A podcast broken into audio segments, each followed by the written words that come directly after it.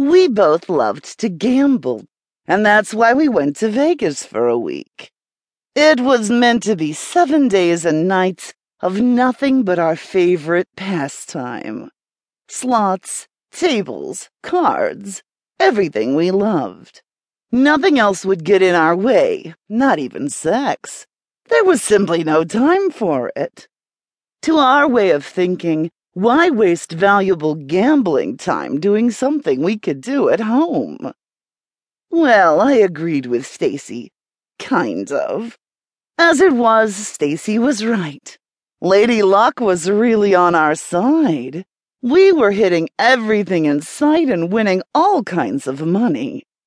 Pretty soon, our winnings reached well into the thousands, and the hotel put us into a comp suite. The following day, the fast pace was starting to get to me. So, to relax a little, we took the afternoon off from gambling.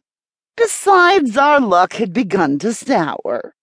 It was definitely a time for rest from cards and slots so we went back to our suite for a cocktail and a soak in the room's hot tub. After about an hour of soaking and chatting, Stacy told me about a male dancer service that catered to private parties inside your hotel room. Although reluctant at first, I soon came around to being entertained by a handsome young stud